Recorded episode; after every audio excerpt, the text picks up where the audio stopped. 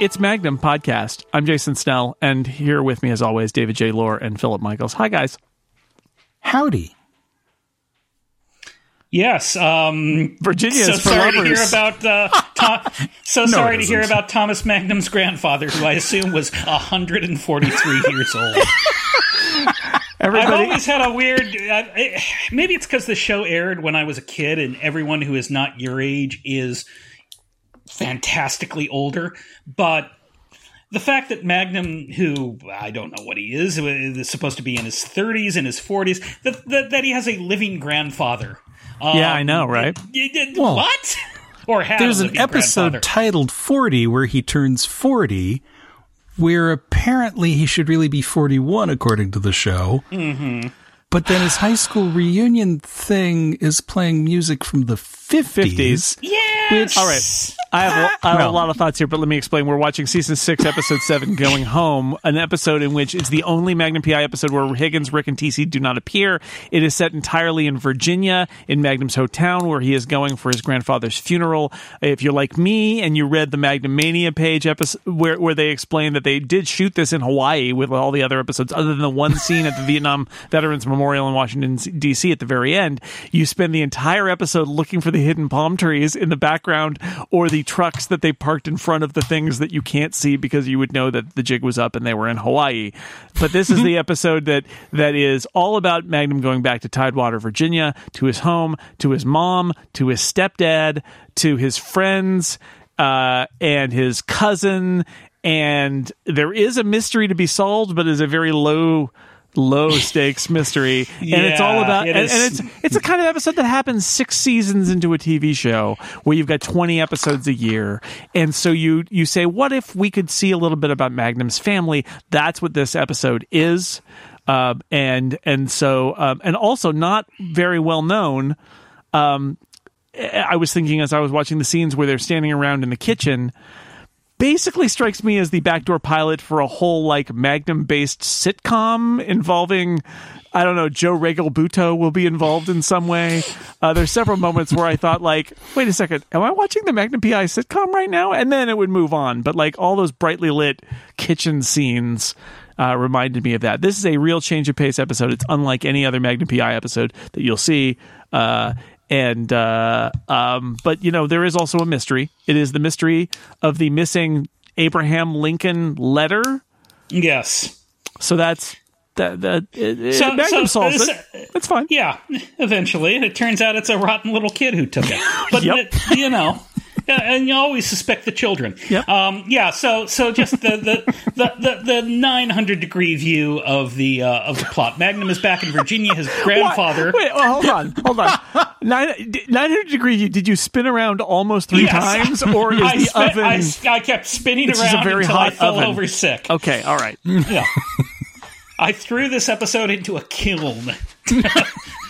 So that it would become nice and flaky. No, it's a lovely vase. So the Magnum is back for the funeral of his 148-year-old grandfather. Yep, Civil War veteran grandfather passed away tragically, I guess. Who knew Lincoln? No, I think the letter was from grandfather's grandfather or some such thing. Or anywho, I think from previous episodes we do know that Magnum's dad has been dead for quite some time. That he died, I think, in the Korean War. I seem to remember that from the Home from the Sea episode that begins Season 4.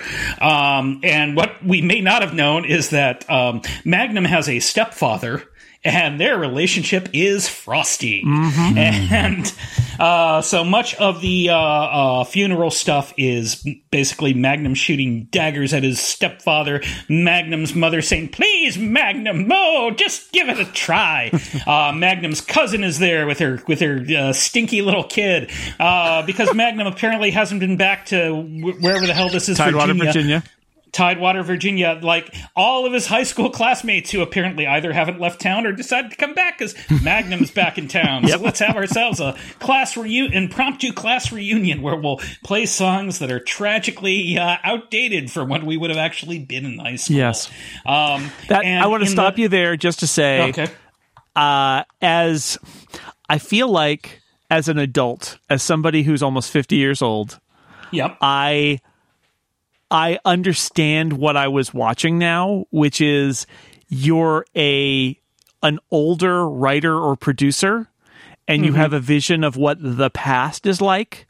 And even though your characters are younger, I had this moment while watching this episode, even though your characters are younger, you make all the nostalgia about you and not about them. Okay, sure. Because that was the problem with How I Met Your Mother. Right? Because there's no way that Thomas Magnum is loving the Duke of Earl. The Duke of Earl. There is no... He was a Vietnam veteran.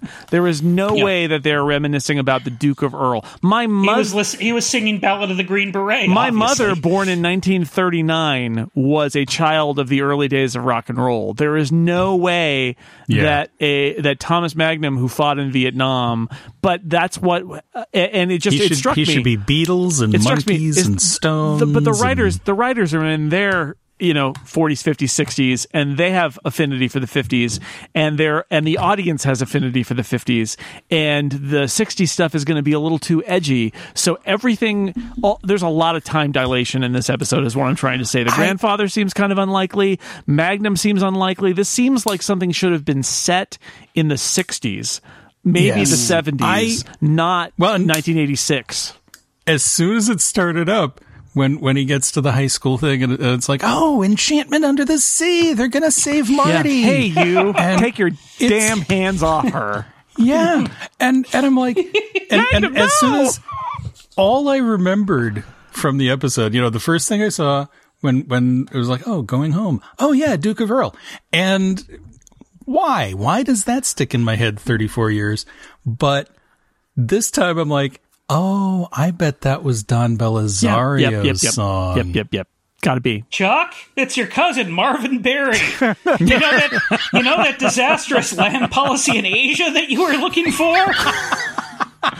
Anyway, I'm sorry I found it! Sorry to interrupt, Phil, but I had that moment of crystal clarity that... no, perfect. That you've actually added to this podcast, so well done you. Thank you. You're allowed to stay on. All right, great. Anyhow, you mentioned the mystery, and the mystery is this. Magnum's grandfather apparently had a letter from Lincoln. Either, as we were saying, probably written to him. Yes. Probably. Yes. And maybe his grandfather.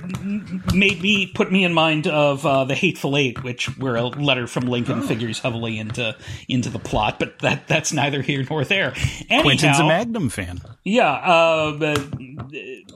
Magnum's grandfather wants him to have it. That was his final request. Uh-oh, the letter's missing, and suddenly Magnum's father-in-law has spent stupid money buying a new plane for his package delivery service, and Magnum suspects that the letter was stolen by the evil stepfather played by the Big Lebowski himself, David Huddleston. Yeah, hates that guy's David Huddleston. Mm-hmm. And he spends the whole first half of the show just yelling at people and being a jerk to everybody. He is the worst person in the world. Yeah.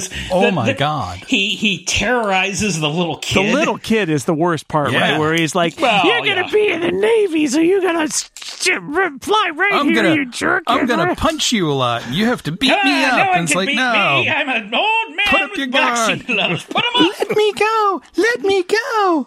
I kept waiting for David Huddleston to look at Magnum and go, "The bomb's lost, Lebowski! Your revolution is over!" Man. Yeah. And he is, I mean, the episode leans hard into him being a ne'er-do-well, like, right down to the point of, like, it doesn't even deny, and Magnum's mother doesn't even deny that, like, Magnum comes to her and is like, he's spending all sorts of money of your money in these horrible ways and not even telling you. Doesn't that bother you? And her response is like, I don't know what to tell you, Thomas. It's community property. Like, well, really? That's your answer? Is that it's his money too? But it's like, but he's spending it inadvisedly on airplanes. Don't do it. But she's like, whatever. This is Virginia in the 1980s. I have no legal rights, Thomas, as a woman. Although I do appreciate the turn there, which is we're kind of seeing this through Thomas's eyes, and although Frank, David Huddleston's character, seems awful to us, what mom says is that she appreciates him, and, you know, that you know, she lost her husband, she remarried, her kids didn't really appreciate her new husband, but that they work together and that he's important to her. And I think that's how I chose to view it as the episode went on, is that he's not as awful as he seems. We really are seeing this totally skewed from Thomas's perspective as the kid who doesn't like his stepdad. And the mom keeps saying, yeah, you are not treating him fairly because you resent him. And that's really, I think, the only reasonable way to read it, because otherwise it's like, Mom, why are you with this guy? He's a schmuck. Well, throughout they build up this person named Joey. We have no idea who Joey is. Yes. I was going to ask about this because Joey. The Magnum how you doing? Magnum backstory is, to me, one of the least interesting parts of Magnum. Basically, right. He leapt fully formed from Donald P. Belisario's head as a washed out Navy guy, yeah. And that's all I want to know about Magnum. And it turns out he had either a stepbrother, because it was unclear whether Joey was an actual Magnum or whether he Frank brought him into the marriage by marrying Magnum's mom. But apparently, Frank and Joey had a very abusive relationship, and Joey ended up running off to join the armed forces and didn't make it back from Vietnam. Yeah, and died in Vietnam.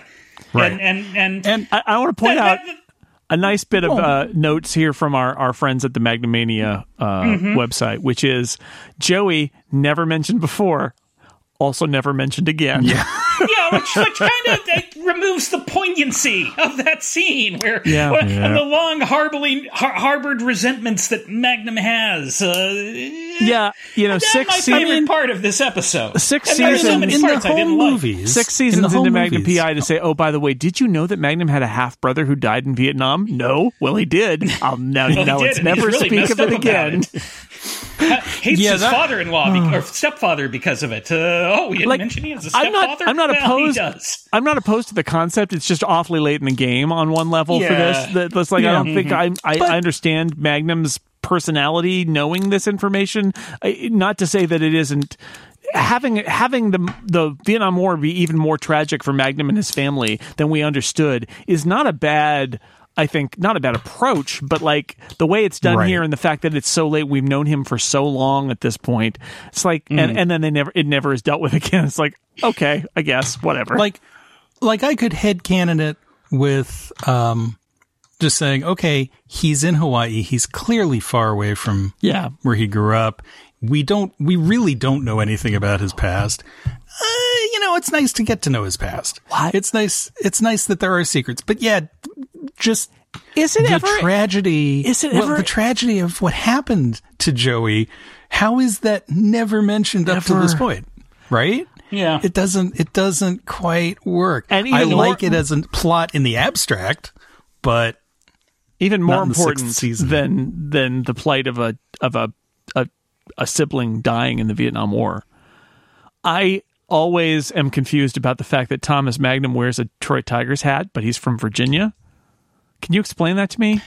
I think they actually explained it once, and I don't know. I struggle to remember what it was, but it had something to do with basically the Washington Senators were garbage, and he went to a Tigers game or some such thing. Okay, that's what I think, but I'm sure I'll be proven wrong. Some sort of a retcon anyway, but it is one of those moments like he's going home to Michigan, right? Nope, it's Virginia. All right, okay, yeah, sure. Mm-hmm. See, when I was young, I just assumed that the Tigers minor league team was in Virginia. That made sense to me. I don't know. We mentioned Magnum's mom, played by legendary Broadway actress Gwen Verdon, right? Mm-hmm. Yep. I like her in this. I feel like I feel like a lot of the weight of the family plot is borne by her, that she really does come across as being very frustrated that her son, like when she's in scenes with Tom Selleck together, you definitely get the conspiratorial, like, You know, we know what's going on. It's just the two of us, and then other people get in, and it's a little intrusive. It's almost like they have this little bubble where it's just the mother and the son, and they really are connected. But I also do get in those scenes where she's very frustrated about his dislike of her husband. I think she does bring a lot of good emotional weight to the fact that she's frustrated about this, that these two men that she loves don't get along at all, even though in the moment watching that first half of this episode you're like, Frank's a bum, why are you right. with him? But again, I feel like that's the episode really leaning hard on us, trying to get us to dislike him so that he's a suspect in the case of the purloined Lincoln letter. and see, now one of the reasons I do like this episode, and again, it's a nostalgia thing in a way, is that a lot of my family is in Virginia. That was like the ancestral home for me when I was a little kid. And my family structure was kind of like this, where it was like, yeah, there's a stepfather and there, you know, my mother and I had a very conspiratorial relationship like that. And it was just sort of like this all made sense to me. I've been in that house, right? I've been in that family. And it was like, wow, Magnum's like that too. And, you know, so I can overlook some of the things that are just like, and you know, I just didn't mind that part, but I couldn't stand David Huddleston. I mean, he seems like a nice person himself, but I couldn't stand Frank. Right. He does a really good job of making Frank an detestable, absolutely horrible person. Yeah. I don't know.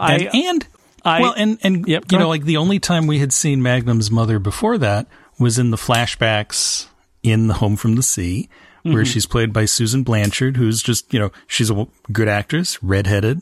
And so this was sort of a nice, like, oh, hey, of course she'd turn into Gwen Verdon. Yeah, all right. And all redheads do. It's right. It says a lot that they brought Gwen Verdon back like 3 or 4 more times. Never brought back Frank. No, David Huddleston has to stay in Virginia, which in a way is a shame, because both David Huddleston and John Hillerman were in Blazing Saddles together. That's right. That's right. So you could have had a Johnson reunion. No, you can't have 2 Blazing Saddles cast members in any episode of Magnum together, because then everything is destroyed. That's true. That's why they couldn't have Hillerman in this one. So we also have have Julie Cobb as Karen, Magnum's cousin, very close cousin, and of course Joe Regalbuto of Murphy Brown fame as Magnum's old pal, where they do the high school reunion-esque, hey, Magnum's here, let's have a party kind of thing. And then he's hanging around in the other episodes or other scenes, and he's in that kitchen. And other episodes, I said, it's because, again, I spent a lot of time imagining the Magnum PI sitcom that was happening with Joe Regalbuto. Well, and they were, you know, she was largely a sitcom actress, and he was a sitcom guy. Right? He was in all these failed sitcoms through the 80s until Murphy Brown. And this episode is really trying hard to have it feel off format, right? So everything about it feels different. It's not in Hawaii, even though they shot it in Hawaii. And it's not, it isn't structured like a Magnum PI episode. It doesn't have any of the real kind of tropes of a Magnum PI episode. It's it's this different thing. It's a domestic thing. There's a little bit of a mystery, but it's really an emotional thing, because of course the kid stole the letter, because the kid thinks that grandpa is going to come back, because the kid has not been taught about death, apparently. So leave it to Magnum PI. I killed a guy in cold blood. His name was Ivan. Let me tell you that story, and also give me that letter, kid. Hey, Billy, did you see the sunrise?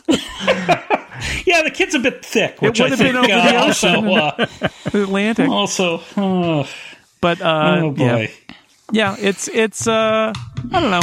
I didn't love this episode. It's really weird that it's off format. I think that one of the I mentioned last time that the secret sauce of Magnum PI is getting the ensemble and having them all have stuff to do and having them kind of bounce off of each other. And of course, this is an episode without the ensemble. It is just Tom Selleck. And although I totally understand why this is an interesting change of pace.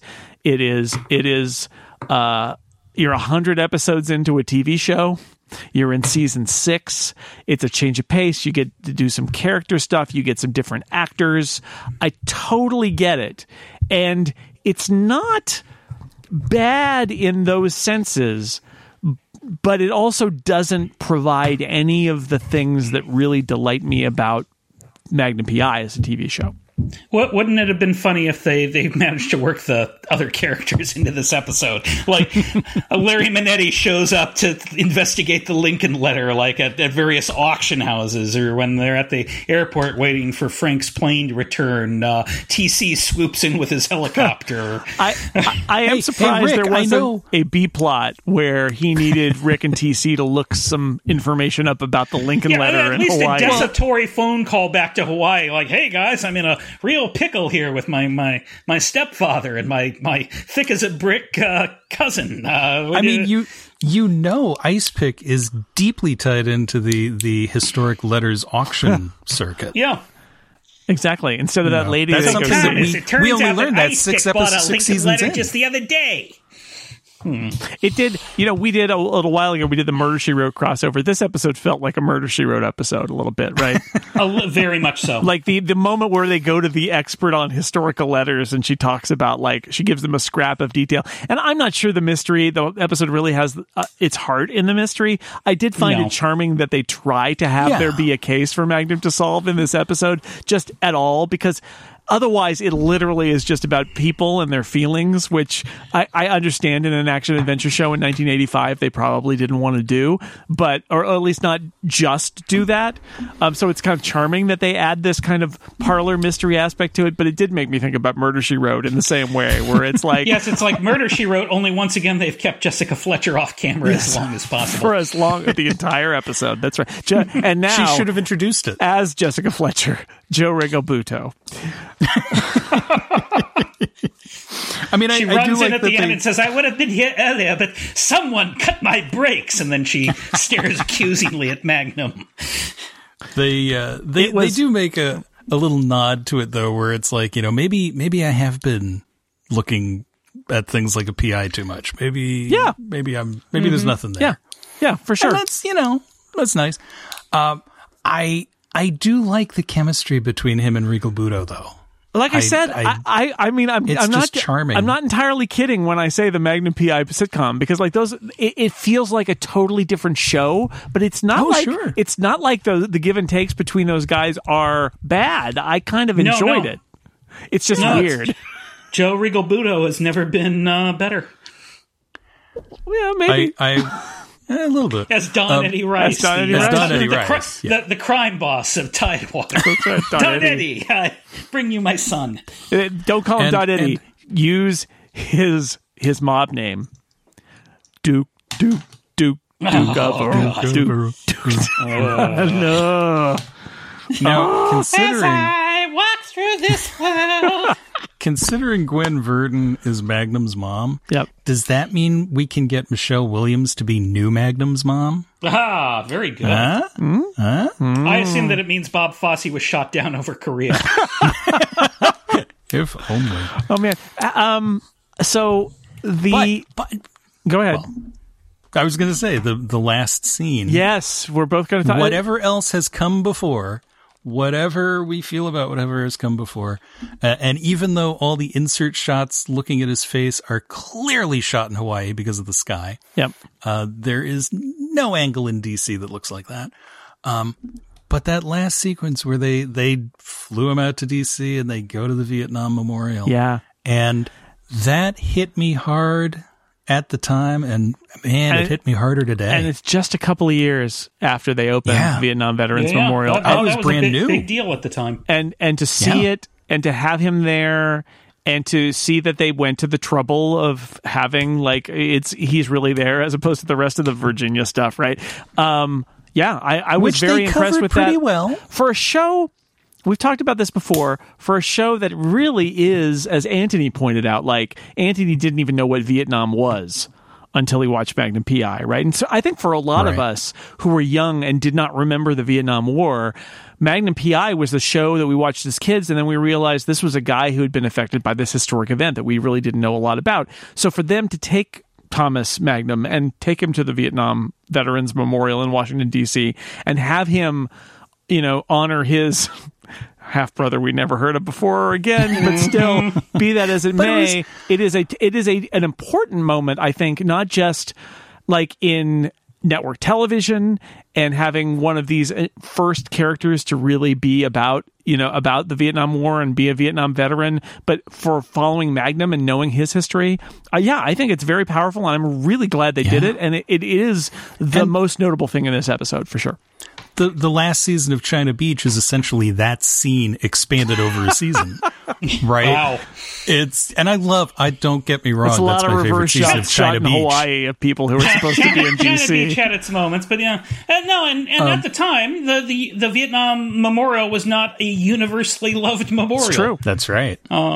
Quite a controversial memorial in its day. For sure.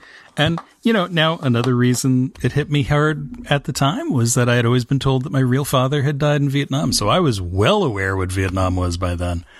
And it was just like, oh, my God, he's there. Because I figured, yeah, they shot the whole thing in Hawaii. They're not going to show you D.C. Oh, my God, he's in D.C. Yeah. Yeah, it's a great moment. And I had – now this is – you know, again, thinking with TV brain at the time. At the time, I was like, did they name him Joey Peterson because they found a Joey Peterson on the wall? Or did they make a fake wall for him to touch? I hope they made a fake wall. They made a fake wall. Yeah, I hope, yeah. Not to nerd out on you, but that's quite a different font from what they use. Yes, it is. And the reason I know this, my daughter attends a school named after Maya Lin, the architect of the Vietnam Veterans Memorial. Very nice. Yeah, it is, by the way, a beautiful memorial, and people should see it. It is quite striking, and I think one of the brilliant things about it is that it is not like any other memorial that you will see in Washington, D.C., for sure, and that it is. I think this is why it was controversial. Maybe this is not an insightful comment, but it is truly a memorial to the dead who perished in the war, whereas so many other war memorials are really memorials to the glory of the fact that a war was fought. And the Vietnam Veterans Memorial is not. It is a portrait of the cost of war, and it's a beautiful. It's a really beautiful thing. I highly recommend it if you have not been to it in DC. It is sobering and impressive.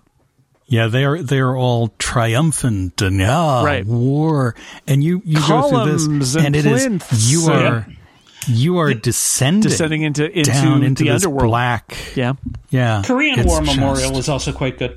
Yeah, yeah. While we're talking memorials on our memorial podcast, I know that you've been to D.C. a lot because your wife is from Virginia. But I think the Roosevelt Memorial is actually pretty good too. Mm-hmm. It is, but it's more modern. Again, it's more modern, and it's more a little thoughtful about like the context of it all. So yeah, good talk. I'm glad we're here. There's a memorial beat here on this podcast. It's just, we're checking in about memorials, various memorials, various places. This is the Monuments Men on the Incomparable. That's right. You know, Trafalgar Square. You know, there's the big column, and is he up there at the top? But I don't even know. You know, he could be. Who knows? Who could? There's lions though. So. It's actually Benny Hill up there. No one knows that. And that is a great segue. Before we go to say that I think the next thing we need to do as a podcast is also take a trip to London. So we're previewing future episodes. That's right. It's a rare instance where we planned ahead enough that we know the next episode is about Magnum going to London. How about that? Oh, Hang on. Well, we're already on the East Coast, right? We recorded this episode in Virginia, right? Yep. Right. Exactly. So we might as well from here go to London. You guys are hiding your palm trees. Yeah. Mm-hmm. I'm just. This is the weirdest thing. I could totally swear we've had this conversation before. I don't know. All right, well, this has been Magnum Podcast, but we'll be back from London next time. But until then, David J. Lohr, Philip Michaels. Bye, guys. The bum's lost, Lebowski!